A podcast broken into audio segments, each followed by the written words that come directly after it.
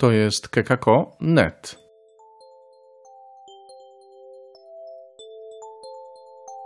Między wiarą i nauką.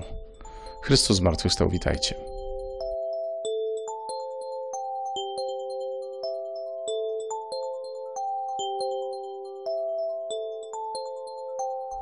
Dzisiaj profesor Sławomir Leciejewski będzie do nas mówił o tym, co to jest świat antropiczny.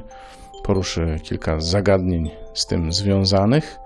Nawiąże też do historii dwudziestowiecznej kosmologii. Tematyka interesująca, wciągająca, nawet powiedziałbym angażująca. Znajdźcie sobie spokojny czas na wysłuchanie fragmentu wykładu naszego profesora. Zapraszam. Wszechświat antropiczny, kosmiczny kontekst ewolucji biologicznej, bo okazuje się, że wszechświat, w którym żyjemy, nie może być byle jaki, tylko musi być odpowiednio przystosowany, czyli antropiczny. Zaraz powiem, co to znaczy wszechświat antropiczny. To jest w ogóle pojęcie z literatury fachowej, gdzie się wypisuje różne rzeczy o zasadach antropicznych, tak jak w tej książce Rola zasad antropicznych w rozwoju współczesnej kosmologii. Tu jest jeszcze podtytuł Studium metodologiczne. Dawno jej nie czytałem, ale mam nadzieję, że jeszcze coś pamiętam z tego, jak ją pisałem. Cała zabawa z kosmologią, jak może wiemy albo nie wiemy, zaczęła się od 1915 roku, kiedy Einstein ogłosił teorię, która mogła się nadać do opisu całego wszechświata, czyli ogólną teorię względności. Kosmologia naukowa w takiej wersji, w jakiej ją znamy współcześnie, pojawiła się w 1917 roku, kiedy pojawił się pierwszy model kosmologiczny, czyli próba użycia tej teorii do opisania wszechświata jako całości, czyli do opisania tego, jak się wszystko w tym wszechświecie rusza i jak te obiekty, które są w wszechświecie, zakrzywiają czasoprzestrzeń, jak zakrzywiona czasoprzestrzeń wpływa na ich ruchy itd., itd. Bardzo skomplikowane od strony matematycznej, bo to są równania różniczkowe wyższych rzędów i to jest zestaw wielu równań. Od strony matematycznej skomplikowana rzecz. Ogólnej teorii względności nie uczy się na studiach z zakresu fizyki pierwszego i drugiego stopnia. Można sobie wybrać jako wykład fakultatywny na studiach trzeciego stopnia, czyli na studiach doktoranckich.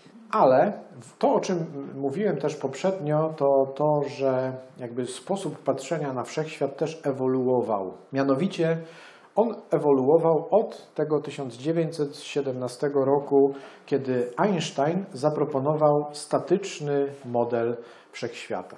On sobie myślał, że wszechświat jest... On oczywiście nie myślał tak prostacko jak w antyku, tak? Za czasów Arystotelesa czy dawniej, kiedy tam były filary ziemi, tutaj ocean górny, ocean dolny i tak dalej. Tak myślano o świecie, bo skoro woda spada na dół, to znaczy, że tam musi być woda też, nie? I tutaj są zawory, które się odkręca i woda zlatuje. Nie wiadomo, jak wlatuje do góry, no ale to już inna rzecz.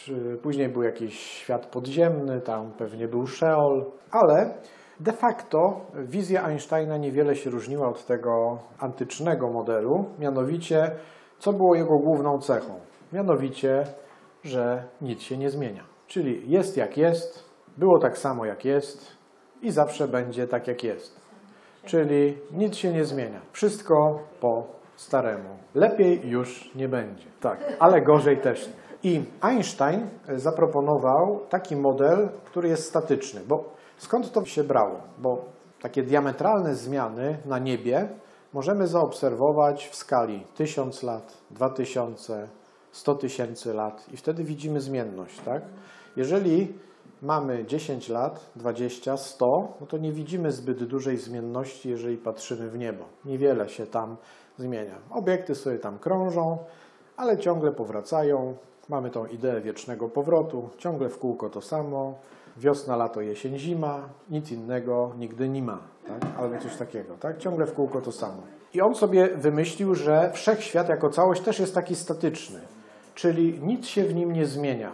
On niestety, żeby uzyskać ten model statyczny, musiał zmienić swoje równania, bo z jego równań, z tych równań ogólnej teorii względności, one były równaniami dynamicznymi, czyli one pokazywały, że jakiekolwiek dwa dowolne obiekty do takiego wszechświata próbnego sobie wrzucimy, to one od razu zaczną się poruszać. Nie będą sobie stały nieruchomo, tylko one zakrzywią czasoprzestrzeń, zakrzywiona czasoprzestrzeń wpłynie na ich ruchy, one się zaczną poruszać, w innym miejscu zaczną zakrzywiać czasoprzestrzeń i tak dalej i od razu wygenerują ruch. I on musiał wprowadzić do swoich równań, czyli musiał je popsuć tak naprawdę, wprowadzić człon kosmologiczny, który później uznał za największą pomyłkę swojego życia. Musiał wprowadzić ten człon, żeby ustatycznić swoje równania. I on wprowadził ten człon i udało mu się zyskać opis takiego globalnego, niezmienniczego wszechświata. I on myślał, że jest ok, że tak zwane zagadnienie kosmologiczne zostało rozwiązane. Wszystko już o wszechświecie wiemy, jest statyczne. Ale jak to eksperymentatorzy budowali coraz większe teleskopy. Na takiej górze Mount Wilson był taki Edwin Hubble, który zaczął obserwować inne obiekty. On wtedy nie wiedział, że to są galaktyki inne od naszej i z interpretacji doplerowskiej widma promieniowania elektromagnetycznego, które tam do niego docierało, nieważne o co chodzi, zinterpretował to jako fakt ucieczki, czyli zauważył, że obiekty wszystkie od nas uciekają. I jak to jest? Z jednej strony Einstein mówi, że wszechświat jest statyczny, czyli wszystko stoi w tym samym miejscu mniej więcej, a on zaobserwował, że na co nie spojrzy, no to mu ucieka od nas. Efekt Doplera to jest mniej więcej to samo, on też jest rozpoznawany na przykładzie zjawisk akustycznych. Jeżeli mamy karetkę, która jest na sygnale i ona do nas się przybliża, to wydaje nam się, że jest inny dźwięk tej syreny niż jak zaczyna się od nas oddalać, nie?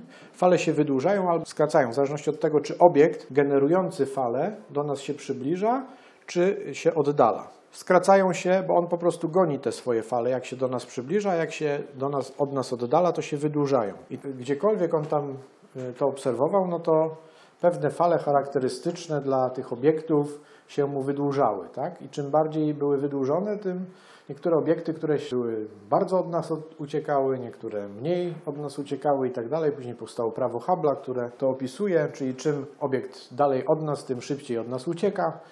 I się okazało, że ten model jest zupełnie nieadekwatny, tak? To znaczy obserwacje astronomiczne mówią dokładnie coś innego, tak? Że wszechświat nie jest obiektem statycznym, tylko dynamicznym, czyli jest globalnie jako całość w ruchu. No i tutaj powstał pierwszy taki model tego typu. Jeden z pierwszych to jest model pierwotnego atomu Lemaître'a. To jest 1931 rok. Jak widzimy, Lemaître ma dość specyficzny strój jak na kosmologa, tak? Bo on był księdzem i to w dodatku katolickim, tak? Dlatego na początku jego koncepcji nie traktowano poważnie. Co to był za model? To był model, który tak naprawdę wyprzedzał o 50 lat epokę, a w zasadzie 40 parę. Czyli on zaproponował taki sposób myślenia o wszechświecie, jaki później w latach 80. czy powiedzmy w latach 70. stał się standardem. I on tam zaproponował coś takiego, że wszechświat, jako że cały czas się rozszerza, wszystko od siebie ucieka, no to może jest efektem rozpadu takiego pierwotnego atomu. Czyli pierwotny atom, w którym było zawarte wszystko, się rozpada i teraz wszystko od siebie ucieka. I ten jego model był zgodny z tymi obserwacjami Hubble'a i to był tak naprawdę pierwszy model z zakresu kosmologii kwantowej, czyli wykorzystywał teorię kwantów do opisu wczesnych etapów ewolucji wszechświata. Mało kto go traktował poważnie z dwóch względów. Pierwsze, że był ksiądz, a po drugie, że ten model kojarzył się ze stworzeniem świata, bo był ten moment tego rozpadu pierwotnego atomu. Ten model Einsteina z czym mógł się kojarzyć? Z wszechświatem, który trwa w niezmienionej formie wiecznie. Czyli mógł trwać od minus nieskończoności i zawsze będzie trwało. A model Lemaître'a mówił coś takiego, no, wszechświat nie zawsze był taki, jaki jest teraz, tak? Kiedyś był zupełnie inny i ma swój początek. I tak naprawdę gdzieś tam w latach 30. zaczęto myśleć w ten sposób. Prowadzono też takie badania teoretyczne. Rosjanin Friedman w latach 40. robił obliczenia i te jego badania, czyli sposób opisu wszechświata jako całości, też był opisem dynamicznym. Były też takie prace teoretyczne Robertsona i Walkera, które też sugerowały coś takiego. Oni próbowali określić tak zwaną metrykę czasoprzestrzeni. Co to jest metryka czasoprzestrzeni? Najprościej wzór na odległość. Czyli jak możemy zmierzyć odległość pomiędzy obiektami astronomicznymi. Wiadomo, linijki się nie da przyłożyć, bo nie mamy takich linijek, które mają duże rozmiary, więc chodziło o to, żeby móc obliczyć odległość, jeżeli znamy położenia na przykład dwóch punktów. I z metryki Robertsona Walkera co wynikało, że we wzorze na odległość, mocno upraszczam, ale taka była ogólna idea, we wzorze na odległość pojawiła się zmienna t, która oznaczała czas, który upłynął od wielkiego wybuchu, tak? Czyli od początku. Co to oznaczało? Że obiekty nawet są w tych samych miejscach niby, ale z czasem zwiększa się odległość między nimi. One się w ogóle teoretycznie nie muszą poruszać, a odległość między nimi się zwiększa. No i to była właśnie ta tak zwana niestabilność metryki Robertsona Walkera, która też sugerowała, no, że wszechświat nie może być stabilny. Wraz z czasem odległości pomiędzy obiektami się zwiększają. No i co zrobili ci, którzy byli o takim nastawieniu bardziej ateistycznym, którym nie w smak był ten model pierwotnego atomu? Nie mogli zaprzeczyć, że wszechświat się rozszerza cały czas, bo to było tak dobrze udokumentowane, że musieli całą astronomię zakwestionować, więc sobie wymyślili model stanu stacjonarnego. To jest w ogóle ewenement. On w dwóch wersjach powstał, Freda Hoyla i Bondiego i Golda.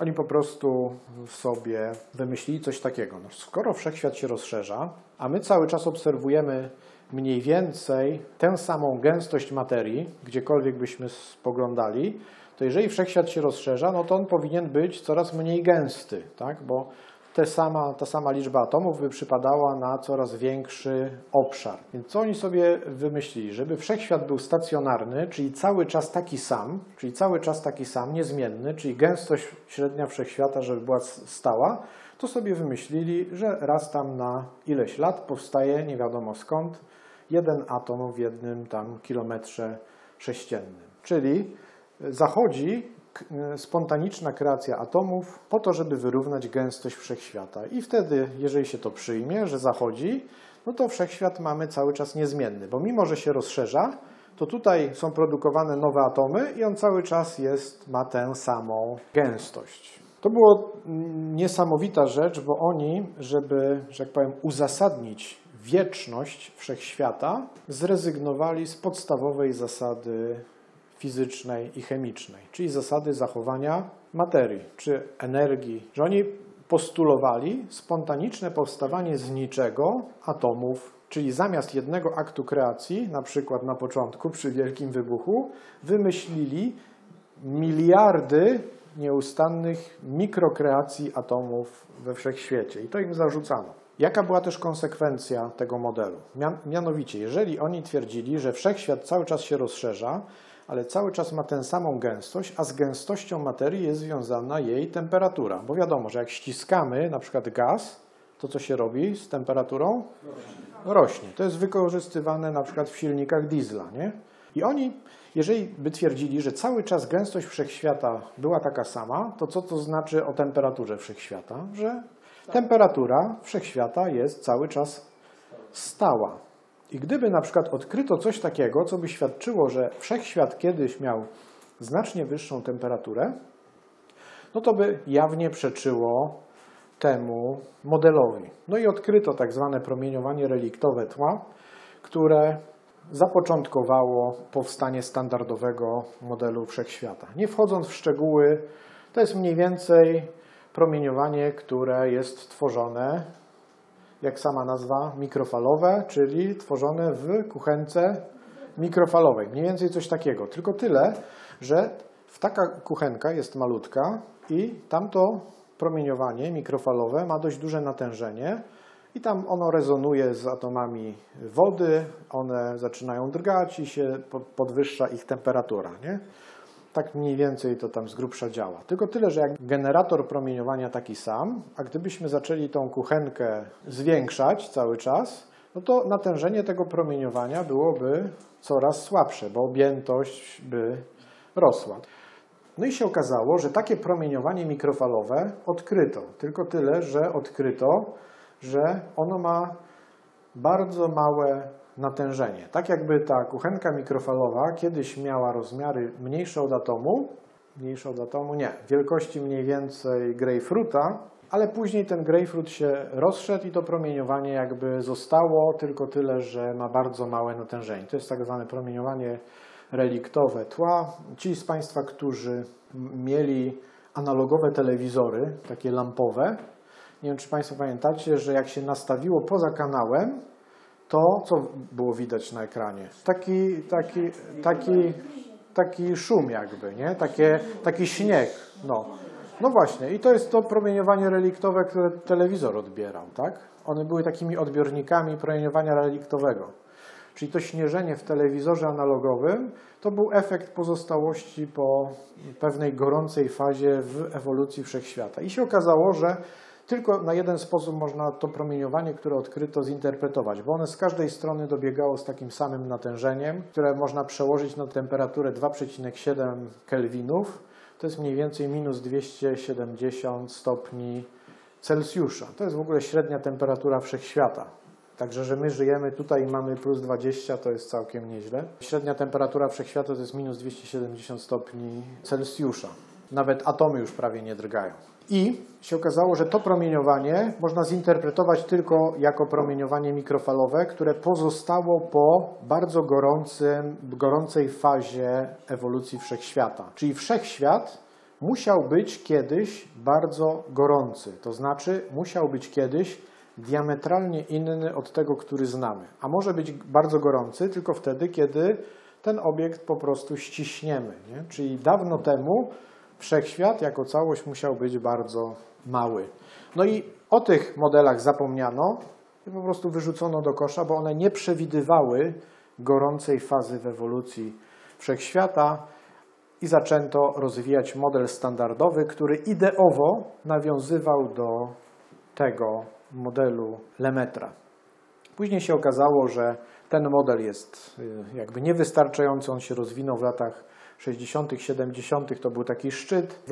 Na początku lat 80. się okazało, że on bardzo dobrze opisuje jakby rozszerzanie się wszechświata, tylko pomija jedno z przejść fazowych. Nie wiem, czy wiemy, co to jest przejście fazowe. Najprościej można to zrozumieć przez analogię do zmiany stanu skupienia. Czyli mamy na przykład wodę i woda w stanie ciekłym może być, w stanie gazowym albo w stanie stałym, albo w czwartym stanie skupienia plazma. Ale o tym już nie będziemy mówić, bo są 4 stany skupienia, jak wszyscy doskonale wiedzą, nie 3. Ale tego się nie uczy w szkołach, bo tam dziwnych rzeczy uczą. I teraz, jeżeli następuje przejście fazowe, to się coś dziwnego dzieje. Na przykład, kiedy woda zaczyna zamarzać, to co się dzieje z jej objętością? Rośnie, nie? Czyli na przykład, jeżeli mamy szklaną butelkę pełną wody, zakorkowaną, wstawimy ją do lodówki, no to ją rozsadzi. No i właśnie coś z wszechświatem się takiego zdarzyło, tylko w drugą stronę, tak? Czyli nastąpiło pewne przejście fazowe, które jakby rozdęło wszechświat. Czyli on w krótkim czasie z mikroobiektu wielkości atomu stał się makroobiektem właśnie wielkości pomarańczy czy grejpfruta i uzupełniono ten model standardowy o tak zwany człon inflacyjny, czyli rozwinięto ten model na początku lat 80., powstały modele inflacyjne. Czyli takie z przyspieszoną ekspansją przez chwilę ze względu na złamanie symetrii czasoprzestrzeni związane z przejściem fazowym. No, dość skomplikowana sprawa, ale chodzi o tą butelkę z wodą, która zmienia stan skupienia. To łatwiej jest załapać, tak? Powstanie tego standardowego modelu kosmologicznego, przede wszystkim, dlaczego jest standardowy? Dlatego, że większość kosmologów go przyjmuje.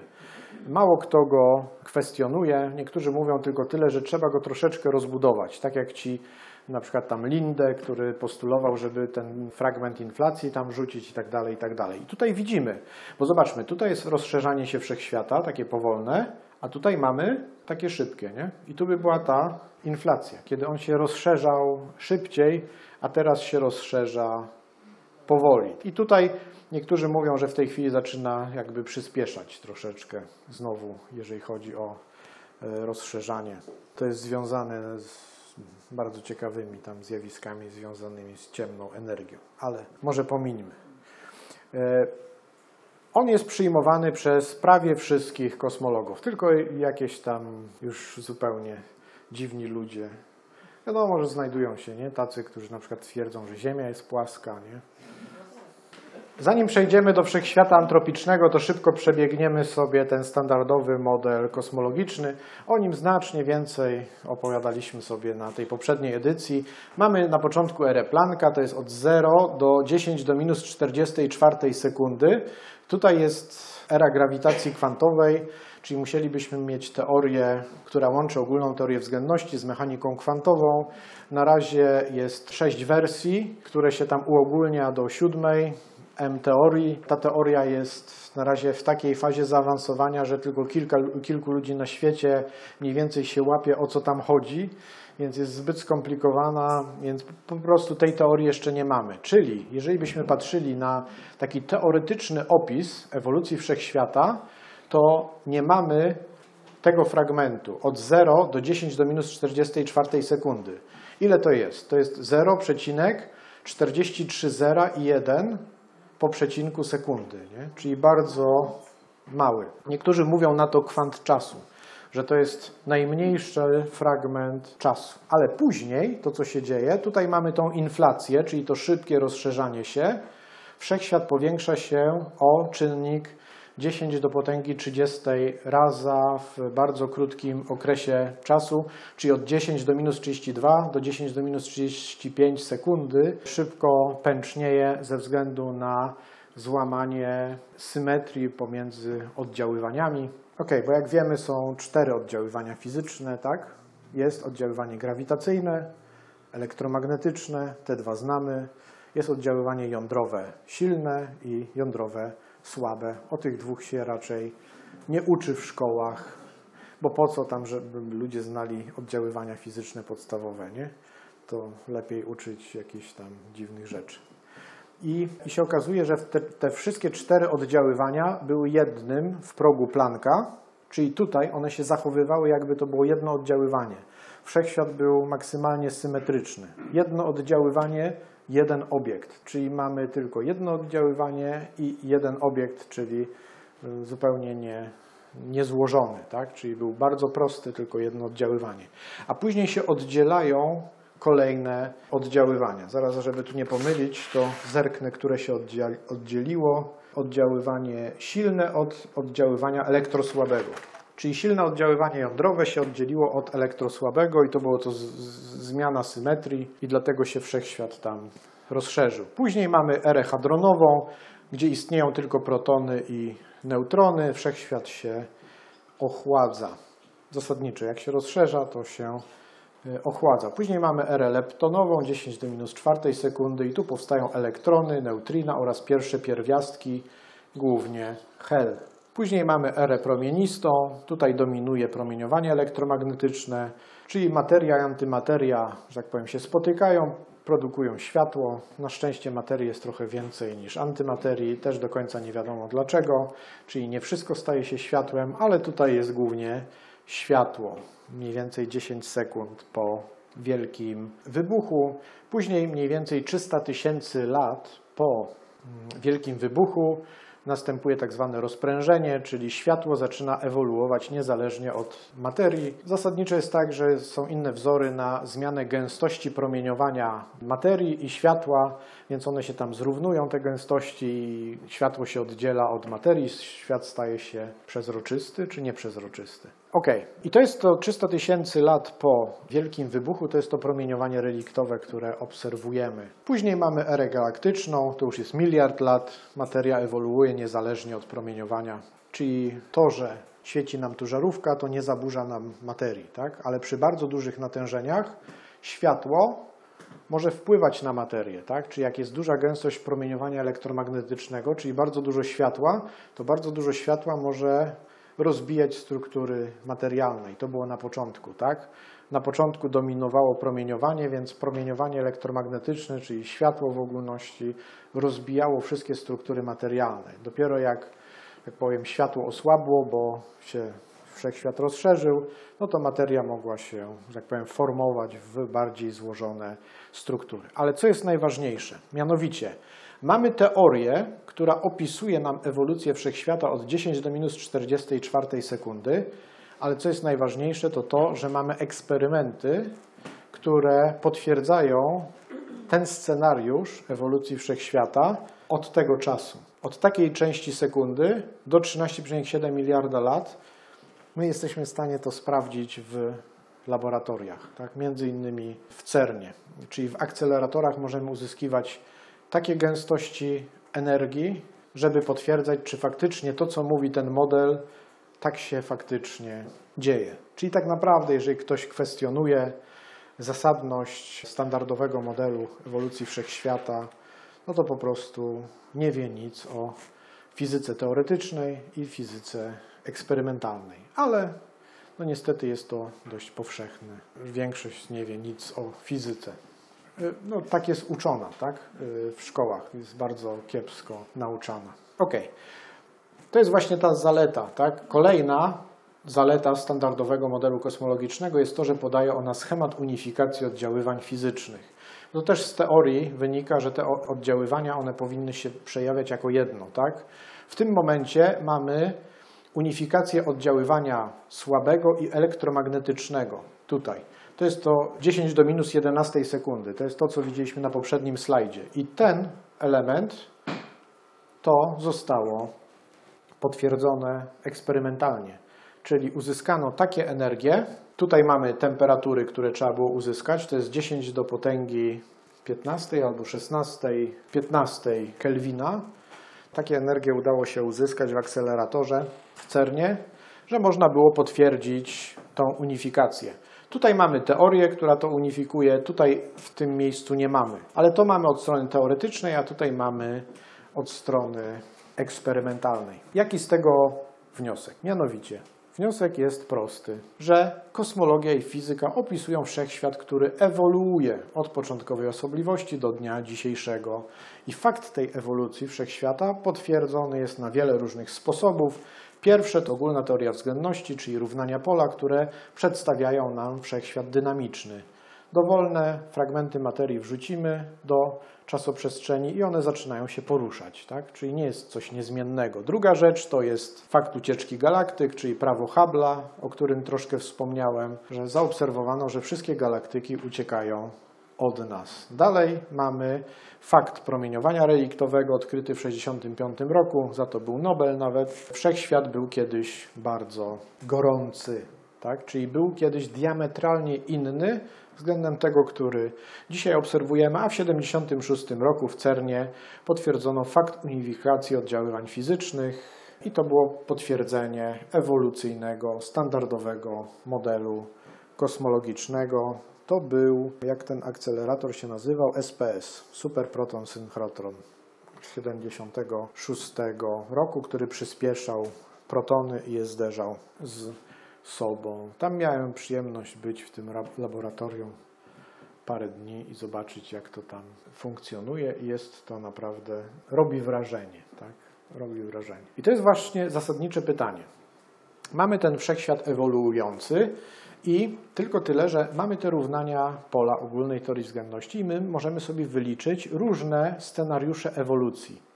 I tych scenariuszy ewolucji jest dokładnie nieskończenie wiele.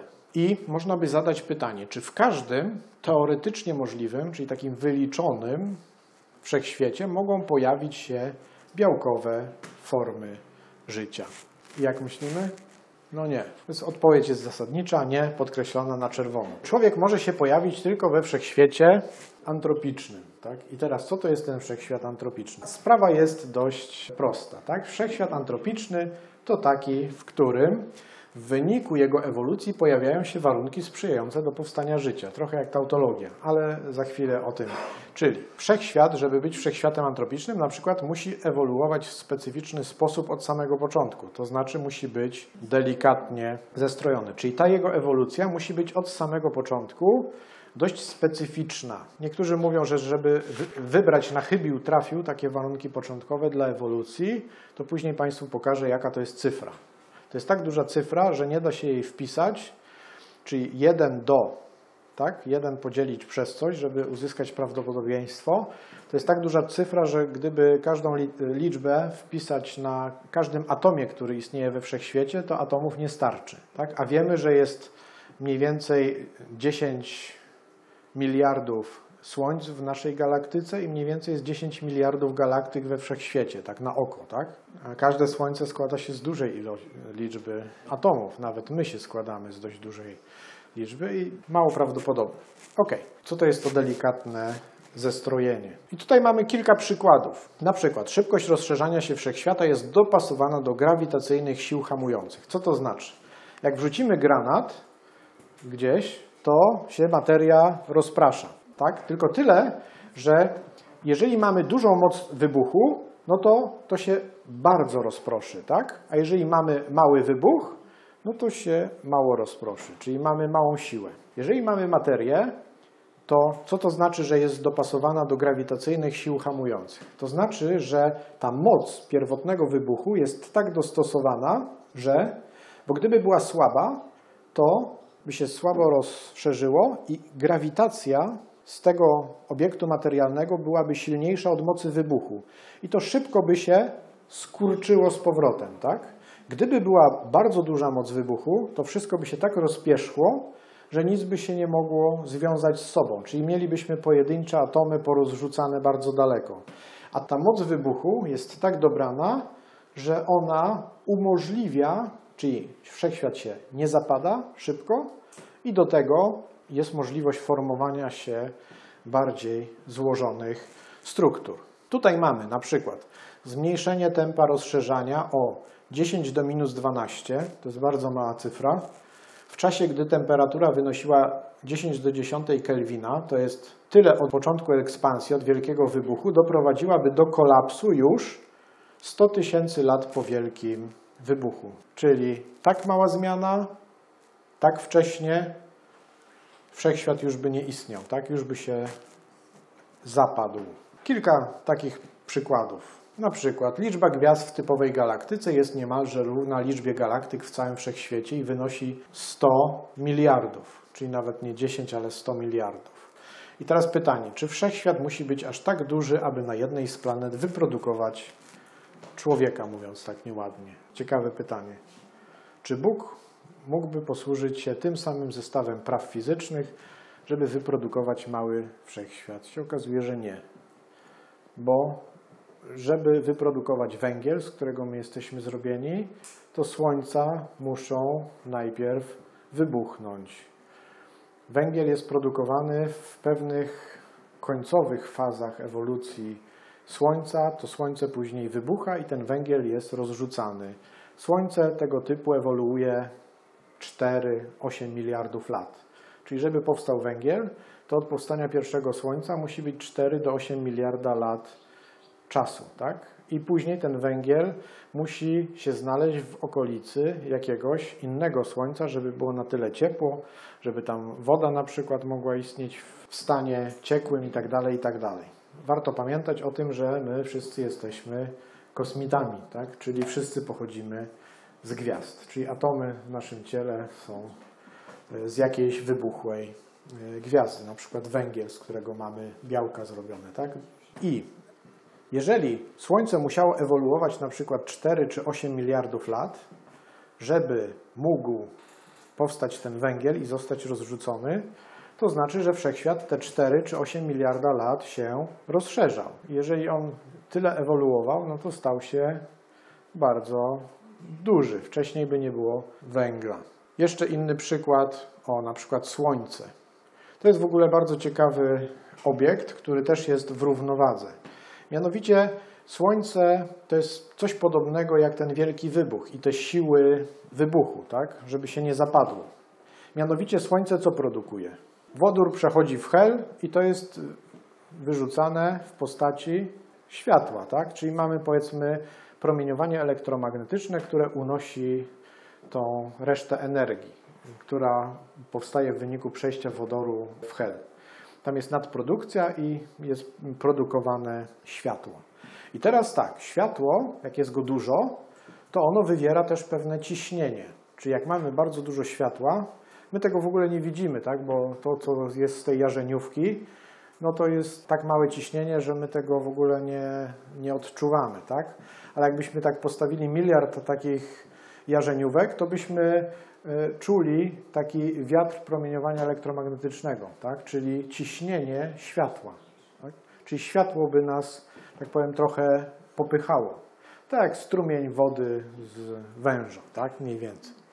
I się okazuje, że masy gwiazdy są tak dobrane, że one równoważą to ciśnienie elektromagnetyczne, które z gwiazdy wylatuje. Czyli Słońce jest w równowadze, dlatego że jego masa jest dopasowana do siły tego ciśnienia elektromagnetycznego. Czyli promieniowanie elektromagnetyczne jakby rozpycha Słońce, a grawitacja zawarta w tych atomach ściska Słońce. I to jest idealnie dobrane. Czyli siły ciążenia grawitacyjnego zostają zrównoważone przez siły ciśnienia termicznego. Gdyby siła grawitacji była większa, to co by się stało? Słońce by się skurczyło i osiągnęło tak zwaną osobliwość, tak? Czyli stałoby się czarną dziurą. Gdyby z kolei ciśnienie elektromagnetyczne było mocniejsze, to Słońce by się rozdymało, spuchłoby i by przestało świecić tak naprawdę, tak? Bo reakcje by przestały zachodzić. Zresztą los naszego Słońca też jest mniej więcej przesądzony. Za jakieś 4-4,5 miliarda lat też spuchnie, tak? Bo wodór się skończy i zacznie hel być przepalany w cięższe pierwiastki, ale wtedy jakby wydajność tego procesu jest większa, to znaczy więcej produkuje fotonów i Słońce zacznie się rozrastać. Niestety Ziemia stanie się częścią tego Słońca, to znaczy się rozrośnie na tyle, że Ziemia tam wleci. Ale to jakieś 4-4,5 miliarda lat, to myślę, że nie damy rady doczekać, przynajmniej większość z nas tutaj. Okay. I tutaj też to jest wszystko bardzo mocno dopasowane jedno do drugiego. Na przykład życie na Ziemi jest możliwe tylko wtedy, gdy znajduje się ono w tak zwanej ekosferze Słońca, czyli gdy to promieniowanie jest w stanie generować temperatury, jak pada to światło, jest w stanie utrzymywać temperatury od 0 do 100 stopni Celsjusza, tak? I obliczono, że ekosfera Słońca to zaczyna się tutaj, bo jak jest bliżej, no to wtedy temperatury są średnio wyższe niż 100 stopni, tak? No i cała woda by wyparowała. A tutaj średnie temperatury w takiej odległości są niższe od 0 stopni, czyli wszystko po prostu tam zamarza. I jak myślimy, gdzie jest Ziemia? 150 milionów. No, czyli gdzieś tam w tej oczywiście ekosferze, tak? Czyli gdzieś tam się mieści. Tych przykładów jest, oczywiście to jest też związek z masą Słońca. Wiemy, że czym Słońce masywniejsze, tym szybciej się wypala, tak? To tak jak z biegaczem troszeczkę, tak? Jak ktoś jest masywniejszy, no to też daleko nie pobiegnie, tak? Bo się szybciej zmacha, tak? No i tutaj tak samo jest. Na przykład gdyby masa naszego Słońca różniła się od obecnej o około 20%, tylko 20%, w górę lub w dół, tak? To wypaliłoby się, zanim powstałoby życie na Ziemi, gdyby było o 20% większa masa. Czym większa masa Słońca, tym szybciej się ono zużywa. A z kolei w drugą stronę Ziemia musiałaby krążyć bardzo blisko, aby być w ekosferze. Czyli gdyby było mniejsza masa, to mniej energii emituje, tak? Ziemia musiałaby być bliżej, a jeżeli jest bliżej dużej masy, no to traci pływy, tak?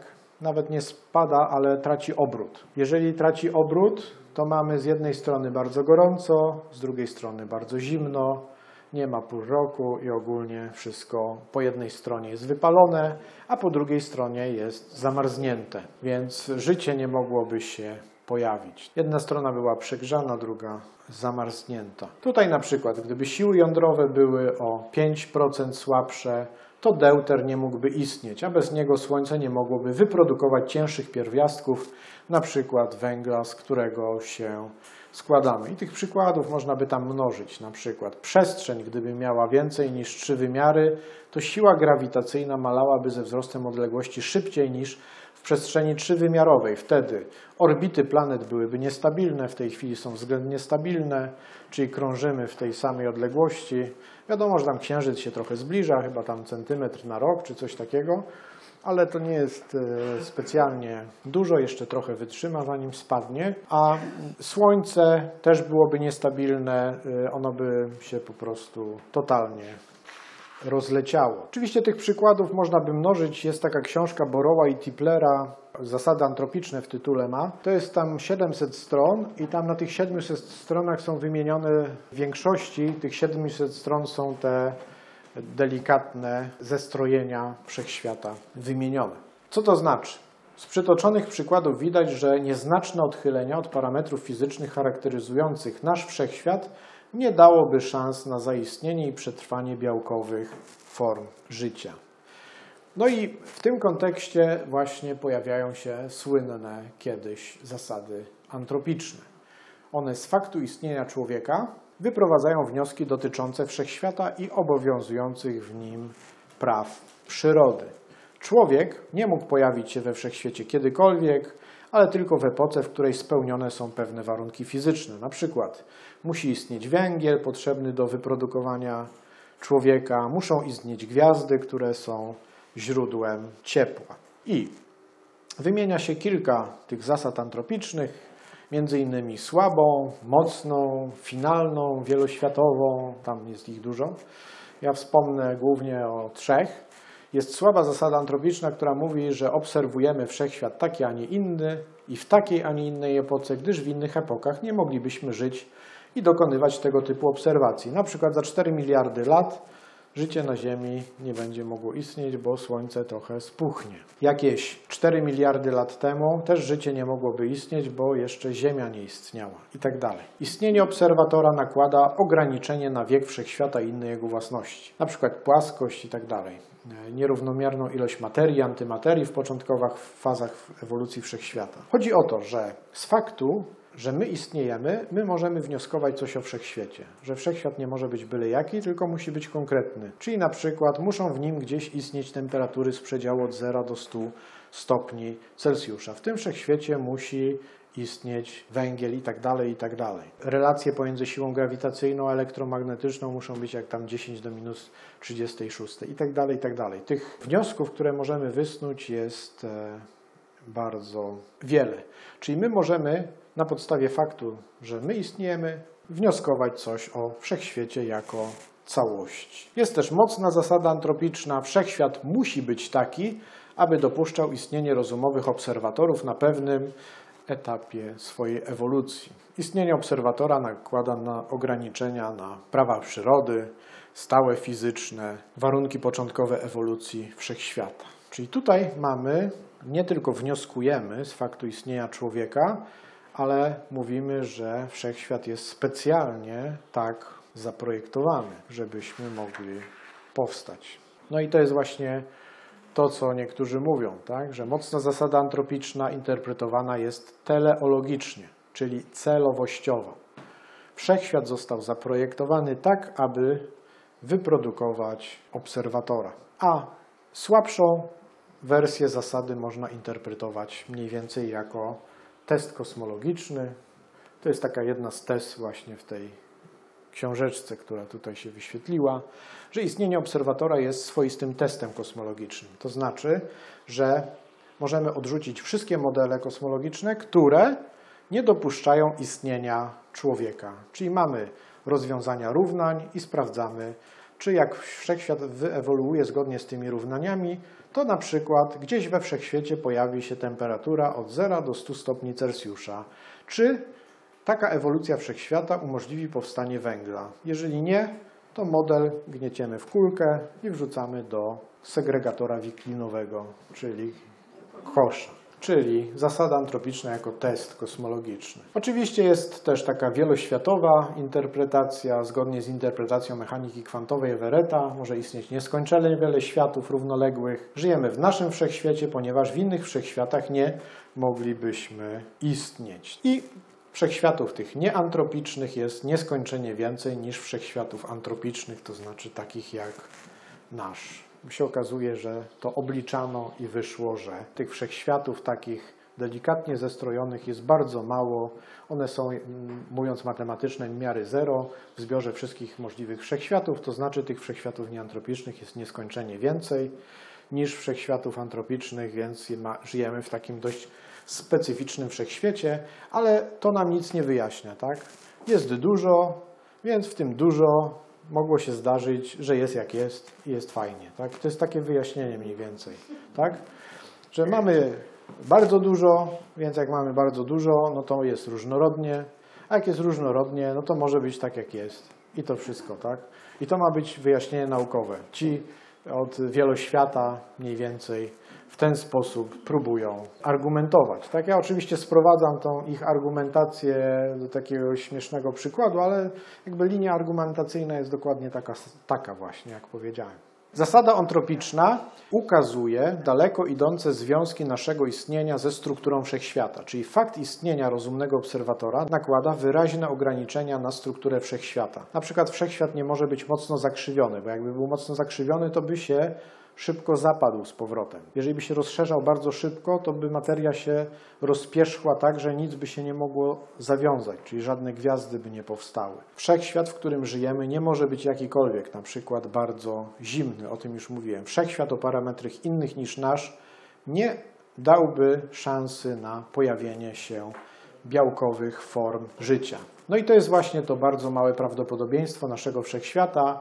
Nasz antropiczny wszechświat jest bardzo mało prawdopodobny. O tym można sobie przeczytać w tej książce. Zobaczmy, jaka to jest cyfra.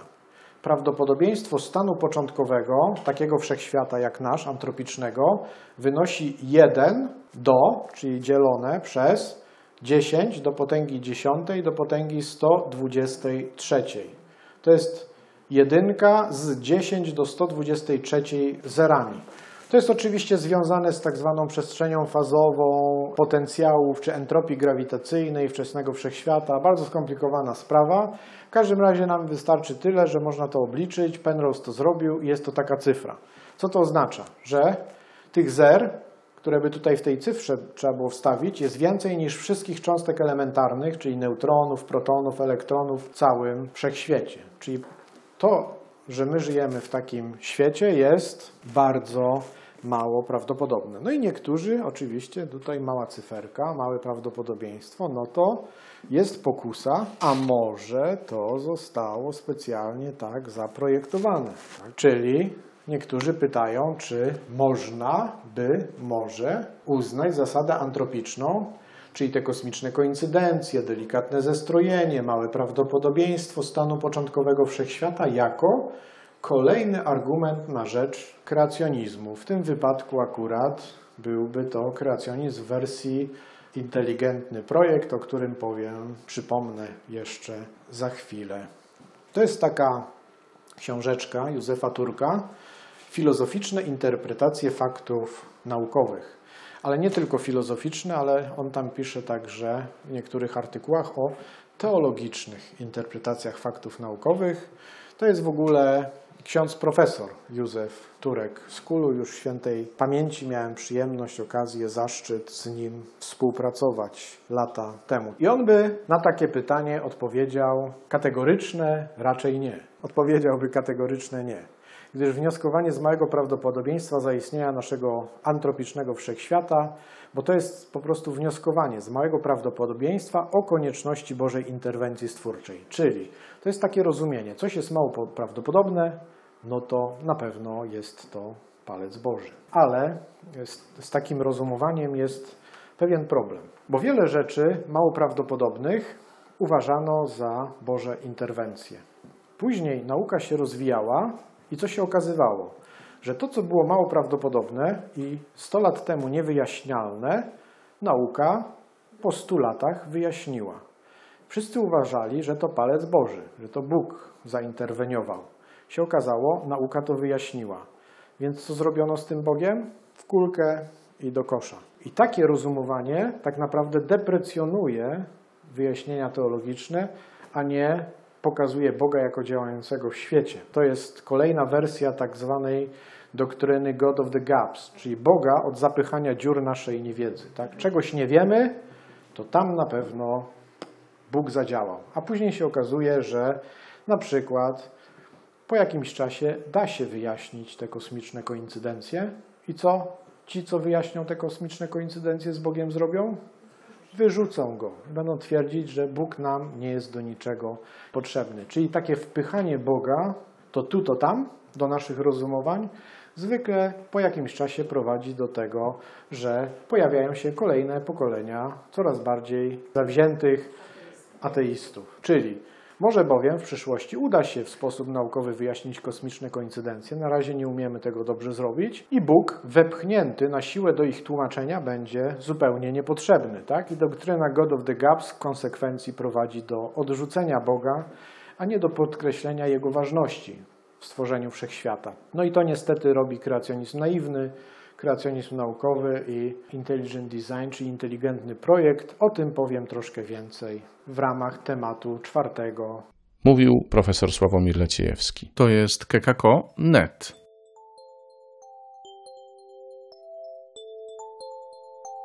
Mam nadzieję, że znaleźliście coś dla siebie w tym wykładzie. Mam też nadzieję, że wzbudził on w Was jakieś refleksje. Zachęcam do dzielenia się nimi. Możecie do nas pisać na adres redakcja@kekako.net. W temacie zaznaczcie między wiarą i nauką. Zapraszamy na kolejne spotkanie. Do usłyszenia. Dziękuję, że nas przyjęliście.